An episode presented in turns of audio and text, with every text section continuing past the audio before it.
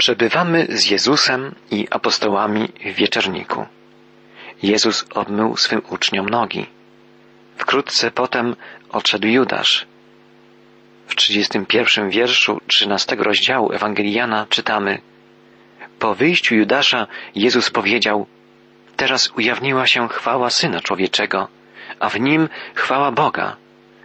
Jeśli się w nim ujawniła chwała Boga, to i Bóg udzieli mu blasku chwały i to już wkrótce. Pan Jezus mówi teraz o rzeczywistości duchowej. Syn człowieczy już wkrótce będzie otoczony chwałą, a stanie się to, gdy umrze na krzyżu i powstanie z martwych. Z punktu widzenia człowieka krzyż to znak hańby, znak upokorzenia i klęski, ale dla Boga to znak dopełnienia się planu zbawienia, znak Bożej chwały chwały zwycięskiego Zbawiciela. Dzieci, nie pozostanę już z wami długo i wy będziecie mnie szukać. Powtarzam wam to, co powiedziałem przywódcom żydowskim. Dokąd ja odchodzę, wy przyjść nie możecie.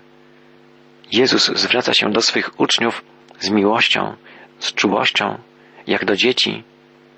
Mimo, że sam wzdryga się na myśl o krzyżu, troszczy się o nich Wie, że będą przerażeni, że rozproszą się i że minie wiele dni, zanim zrozumieją to, co się wydarzyło.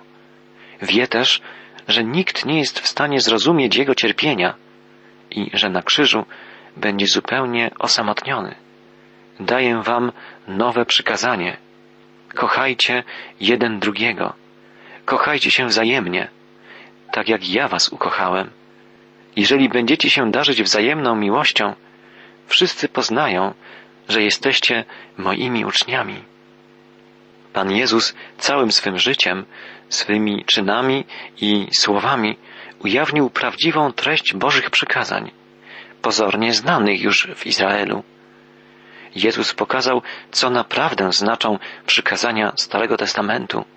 Ukazał, co znaczą one w praktyce, w życiu. Objawił prawdę, że najważniejszym i właściwie jedynym Bożym przykazaniem jest miłość. W tym sensie jest to nowe przykazanie, choć Bóg od początku objawił je ludziom w swoim słowie. Bóg jest miłością i Jezus, Syn Boży, przyszedł, by objawić tę miłość w pełni. Wzywa też swoich uczniów, by i oni w swoim życiu kierowali się miłością. Niektórzy chrześcijanie, wydaje się, sądzą, że Jezus powinien powiedzieć, po tym wszyscy poznają, że jesteście moimi uczniami, jeśli posiądziecie właściwą wiedzę biblijną i gdy wasza wiara będzie prawidłowa. Nie, to nie wystarcza. Świat umiera z ogromnej tęsknoty za choćby odrobiną prawdziwej miłości. Nasza biblijna wiara nie przekona ludzi niewierzących do Boga, do Jezusa. Tylko miłość może być dla nich znakiem obecności i realności Boga. Pamiętajmy, uczniów Jezusa ma cechować miłość. Miłością powinni oni obdarzać siebie nawzajem i wszystkich bliźnich, nawet swoich wrogów. Apostoł Paweł pisał do Galacjan: Służcie sobie wzajemnie, ożywieni miłością, bo całe prawo wypełnia się w tym jednym nakazie będziesz miłował bliźniego swego jak siebie samego. A jeśli u was jeden drugiego kąsa i pożera, baczcie, byście się wzajemnie nie zjedli. Często my, chrześcijanie, przypominamy kanibali. Pożeramy siebie nawzajem. Niszczymy jeden drugiego. Wzajemnie się krytykujemy. Plotkujemy o sobie. Podkreślamy swoje błędy. Dobijamy tego, kto upadnie. Drodzy przyjaciele, pomyślmy o tym, jak zachowujemy się wobec naszych braci i sióstr, jak zachowujemy się wobec swoich bliźnich, a także wobec swoich wrogów. Znana jest relacja Tertuliana opisującego kłopoty rzymskiej władzy z rozrastającą się w błyskawicznym tempie społecznością pierwszych chrześcijan. Nie oddawali oni czci cesarzowi Rzymu. Nie było ani w ich domach, ani w miejscach ich spotkań nawet najmniejszej podobizny Cezara. Rzymianie obawiali się więc, że rosnąca w siłę wspólnota z czasem odmówi posłuszeństwa władcy imperium. Tertulian cytuję relację jednego z rzymskich szpiegów, wysłanych pośród chrześcijan z zadaniem prześledzenia przebiegu ich spotkań. Oto fragment jego sprawozdania. Chrześcijanie to bardzo dziwni ludzie. Spotykają się w pustym pomieszczeniu. Nie ma tu podobizny Cezara, ani żadnych innych podobizn. Mówią bez przerwy o jednej osobie, o imieniu Jezus. Jest on nieobecny, ale oni ciągle oczekują, że wkrótce nadejdzie. Jak oni go kochają i jak kochają siebie nawzajem, zastanawiam się, jakie sprawozdanie napisałby ktoś zupełnie obcy, kto zawitałby do naszego kościoła, żeby opisać nasze postępowanie, naszą wiarę, nasze życie. Czy wspomniałby choć jednym słowem o miłości? Pamiętajmy, że najważniejszym poleceniem Jezusa jest nie to, byśmy Mu służyli, nie to, byśmy świadczyli o Nim, ale to, byśmy kochali, byśmy miłowali Jego i siebie nawzajem. W końcowej części trzynastego rozdziału Ewangelii Jana czytamy Zapytał Szymon Piotr Panie, dokąd odchodzisz? Jezus odpowiedział Tam, dokąd ja odchodzę, ty teraz pójść nie możesz, ale pójdziesz później. Piotr zapytał, Panie, dlaczego nie mogę teraz pójść z Tobą? Gotów jestem oddać życie za Ciebie. Jesteś gotów oddać życie za mnie? Powiedział Jezus. Chcesz dowiedzieć się prawdy? Zanim kogut zapieje, Ty trzy razy oświadczysz, że mnie nie znasz. Wszyscy jesteśmy trochę podobni do Piotra. Jeśli jesteśmy Bożymi dziećmi, nie sprzedalibyśmy, jak sądzę, Jezusa tak jak Judasz, ale prawdopodobnie postąpilibyśmy tak jak Piotr. Krzyknęlibyśmy, Panie, nie pozwolimy, by Tobie stało się cokolwiek złego. Jesteśmy gotowi oddać za Ciebie nawet własne życie. Nasz problem polega na tym, że zbytnio polegamy na sobie samych, na własnych siłach. Jest to chyba problem każdego z nas. Piotr naprawdę bardzo kochał Jezusa. Był gotowy, by stanąć w obronie Jezusa. Ale Piotr zawsze był gotowy do działania, a brakowało mu wytrwałości, konsekwencji i właściwej oceny sytuacji i swoich sił. Wydawało mu się, że jest w stanie pójść za Jezusem wszędzie. Gdy mówił, Panie, oddam za Ciebie moje życie, naprawdę myślał, że jest w stanie to uczynić.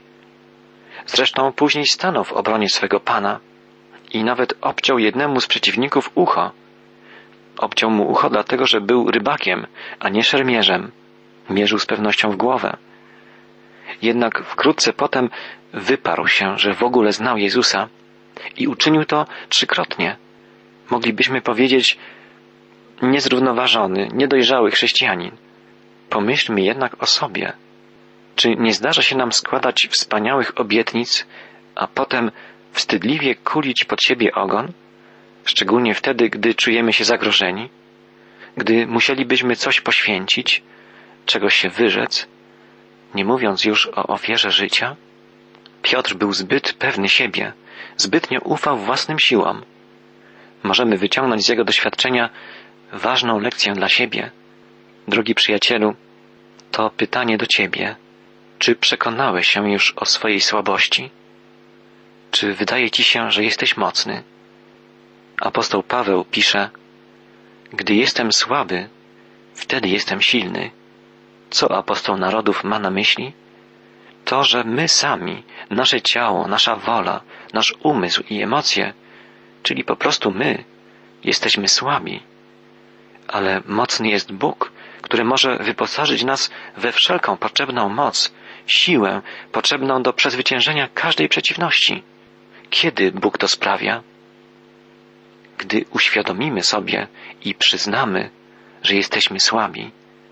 Ktoś zapytał znanego ewangelistę Moody'ego, czy byłby w stanie oddać za Jezusa swoje życie.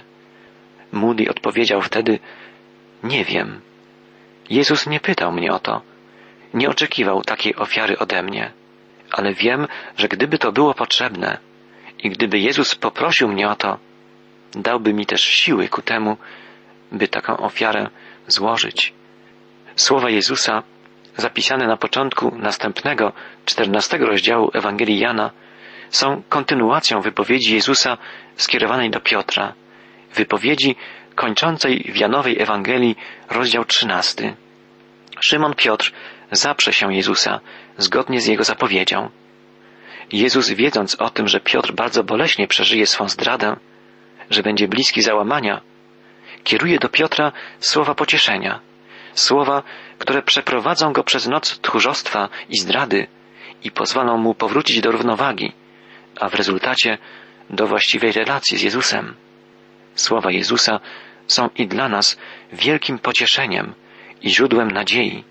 Przeczytajmy pierwszy wiersz czternastego rozdziału Ewangelii Jana.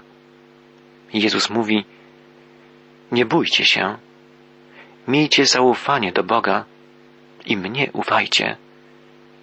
Ludzie na całym świecie szukają oparcia i pociechy. Tęsknią za bezpieczeństwem, pragną równowagi i pokoju. Jedynie Jezus może spełnić ich oczekiwania i tęsknoty.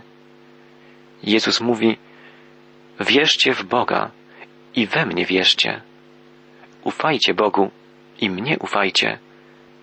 Tę wypowiedź Jezusa można przetłumaczyć też inaczej. I tak czytamy w niektórych przekładach. Wierzycie w Boga i we mnie wierzcie. Jeszcze jedno możemy powiedzieć o greckim oryginale. Mówi on właściwie nie o wierze w kogoś, ale o wierze komuś. Mówi o wierze jako o zaufaniu. Wierzcie Bogu Ojcu, wierzcie mnie. Ufajcie Ojcu, ufajcie mnie. Takie jest znaczenie słów Jezusa. Taka jest właśnie zbawiająca wiara. Zaufanie Bogu, zaufanie Jezusowi. To jest wiara dająca ukojenie, wiara wnosząca pokój w serce, wiara przynosząca pociechę i dająca oparcie nie na chwilę, ale na zawsze. W domu mojego ojca wiele jest miejsca. Gdyby tak nie było, powiedziałbym o tym, bo właśnie odchodzę zapewnić wam miejsce. To następne wspaniałe słowa Jezusa. Gdzie znajduje się dom Ojca?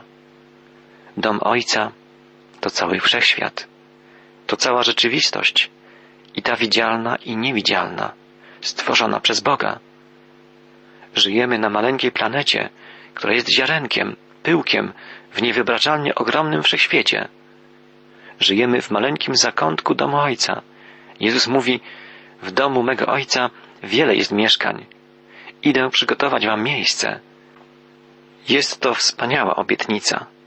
Oznacza nie tylko, że z Jezusem będziemy mogli wyjść poza nasz układ słoneczny, poza naszą galaktykę.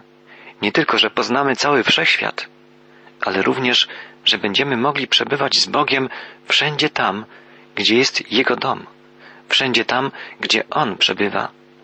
W rzeczywistości teraz niedostępnej naszym oczom, ani naszemu umysłowi, ani naszej wyobraźni. Teraz nie jesteśmy w stanie objąć swoim umysłem ogromu świata materialnego, fizycznego. Tym bardziej nie jesteśmy w stanie wyobrazić sobie rzeczywistości duchowej, wieczności. Jezus zapewnia nas jednak, w domu mego Ojca wiele jest mieszkań. Tylko Pan wie, jak ogromny jest ten dom, bo przecież go stworzył. Naukowcy ciągle odkrywają, że wszechświat jest większy niż się spodziewano. Coraz lepsze i większe teleskopy i inne przyrządy astronomiczne pozwalają na odkrywanie coraz dalszych ciał niebieskich, coraz dalszych gwiazd i galaktyk, odległych od nas o setki milionów lat świetlnych. Są to odległości i przestrzenie zupełnie dla nas niewyobrażalne. Nie wiemy do dzisiaj, jak wielki jest wszechświat i poznamy z pewnością jeszcze wiele jego zaskakujących tajemnic. Ale najwspanialsze jest to, że mamy pewność, że nasz Pan przygotowuje dla nas miejsce, które będzie naszym mieszkaniem. Gdy odejdę i zapewnię wam miejsce, wrócę i zabiorę was do siebie, żebyście byli tam, gdzie ja. Jest to pierwsze tak wyraźne i jednoznaczne stwierdzenie biblijne, że Bóg zabierze nas z tej ziemi i że będziemy przebywać z Nim w przygotowanym przez Niego miejscu. Apostołowie byli zadziwieni słowami Jezusa. Pan po raz pierwszy powiedział im o tym, że zabierze ich z tej ziemi do siebie, że będą przebywać tam, gdzie On, twarzą w twarz z Ojcem, w domu Ojca. Wiecie, dokąd odchodzę i jaką idę drogą. Pan Jezus pragnie oderwać wzrok uczniów od ziemi, pragnie, by spojrzeli w górę. Z tego, co tu i teraz chce przenieść ich w przyszłość. Cień krzyża pada już na tę małą gromadkę skupioną wokół swego nauczyciela w wieczerniku. Do drzwi puka grzech, domagając się ofiary. Panuje noc. Pan Jezus przenosi uwagę uczniów z tego, co ziemskie, na to, co niebiańskie, z tego, co materialne, na to, co duchowe. Mówi swym uczniom o dwóch rzeczach. O celu, ku któremu zmierzają. Mówi, wiecie, dokąd idę? I mówi o drodze, którą trzeba iść, by do tego celu dotrzeć. Mówi, znacie drogę? Panie, wcale nie wiemy, dokąd odchodzisz, powiedział Tomasz. Skądże więc mamy znać drogę? Tomasz odpowiada, nie, nie znamy odpowiedzi ani na pytanie dokąd, ani na pytanie jak, jaką drogą. Tomasz jest tym uczniem Jezusa, który zawsze jest największym sceptykiem. Nawet jeśli pozostali uczniowie przeczuwaliby i próbowali odgadnąć, o czym mówi Jezus, Tomasz mówi, nic nie wiemy. Skąd mamy wiedzieć? W jego umyśle ciągle pojawia się wielki znak zapytania i minie wiele czasu, zanim Pan Jezus zamieni ten znak w wykrzyknik. Prawie w każdej zbiorowości ludzkiej jest człowiek podobny do Tomasza. I możemy powiedzieć, że dociekliwość takiego człowieka jest potrzebna, jest cenna, jeśli jest połączona ze szczerością i otwartością. Możemy się cieszyć, że Tomasz zadał takie pytanie Jezusowi, bo gdyby nie jego pytanie, najprawdopodobniej nie mielibyśmy zapisanej przez Jana jednej z najwspanialszych wypowiedzi Jezusa, którą możemy nazwać Ewangelią w pigułce. W szóstym wierszu czternastego rozdziału Ewangelii Jana czytamy. Jezus odpowiedział Ja jestem drogą i prawdą i życiem. I tylko dzięki mnie możecie dojść do Ojca. Oryginalny tekst grecki nie pozostawia żadnych wątpliwości. Jezus nie mówi, że jest kimś, kto wskazuje drogę. Mówi, że jest kimś, kto jest drogą. Jest droga do Boga, jest to osoba, jest to Jezus. Nie religia, tylko Chrystus prowadzi do Boga. Jezus mówi też, że jest prawdą. Nie mówi, że głosi prawdę, choć oczywiście również głosi ją. Ale tutaj Jezus mówi w najgłębszym sensie, że jest prawdą. On jest rzeczywistością. Jest absolutem, jest żywym, osobowym Bogiem. Jest prawdą, która jest wzorcem dla wszystkiego, co w ogóle istnieje, dla wszelkiej rzeczywistości, i materialnej, i duchowej. Jest on także życiem, bo dzięki niemu wszystko istnieje. Wszystko zostało stworzone dzięki niemu, przez niego i dla niego. Dzięki niemu wszystko żyje. On jest życiem. Jezus jest źródłem życia, jest życiodajnym pierwiastkiem, dzięki któremu funkcjonują wszelkie formy życia, od najprostszych form roślin i zwierząt po najwyższe formy istot duchowych. Jezus mówi, Nikt nie przychodzi do Ojca inaczej, jak tylko przeze mnie. Pan Jezus mówi wyraźnie, że nie ma innej drogi do Boga, jak tylko przez Niego. Chrystus jest jedynym synem Boga Ojca, Stwórcy Wszechświata. Nie ma innego Zbawiciela. Już nieraz rozmawiałem z kimś, kto stwierdzał, że ta wypowiedź Jezusa jest nietolerancyjna, że jest to wypowiedź dyskryminująca inne religie, innych wielkich proroków i założycieli religii. Nie ma jednak innej możliwości niż ta, że istnieje jeden Bóg i że objawia się nam On tak, jak On postanowił. Nie może być wielu bogów.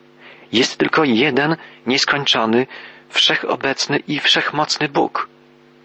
Postanowił objawić się nam, przychodząc do nas w osobie Jezusa Chrystusa. Syn Boży zmarł za nas, by nas wyrwać spod przekleństwa grzechu i powstał z martwych, abyśmy z Nim mogli rozpocząć nowe życie. Nie ma w historii innego człowieka, który by powstał z martwych. Nie ma innego Boga, który by stał się jednym z nas, po to by wziąć na siebie cały nasz grzech i oddać za nas swoje życie. Prawdą jest to, że nie jesteśmy w stanie o własnych siłach nawet zbliżyć się do Boga, ani poprzez medytację, ani przez dociekania filozoficzne, ani przez wypełnianie jakichkolwiek praktyk religijnych. Tylko to, że Bóg sam wyciągnął do nas rękę, że sam wyszedł ku nam, umożliwia nam wejście w osobistą, zbawienną więź z Nim, umożliwia nam przebywanie u Jego boku. On nas kocha. On jest naszym Zbawicielem. Uchwyćmy Jego wyciągniętą dłoń. Zaufajmy Jezusowi.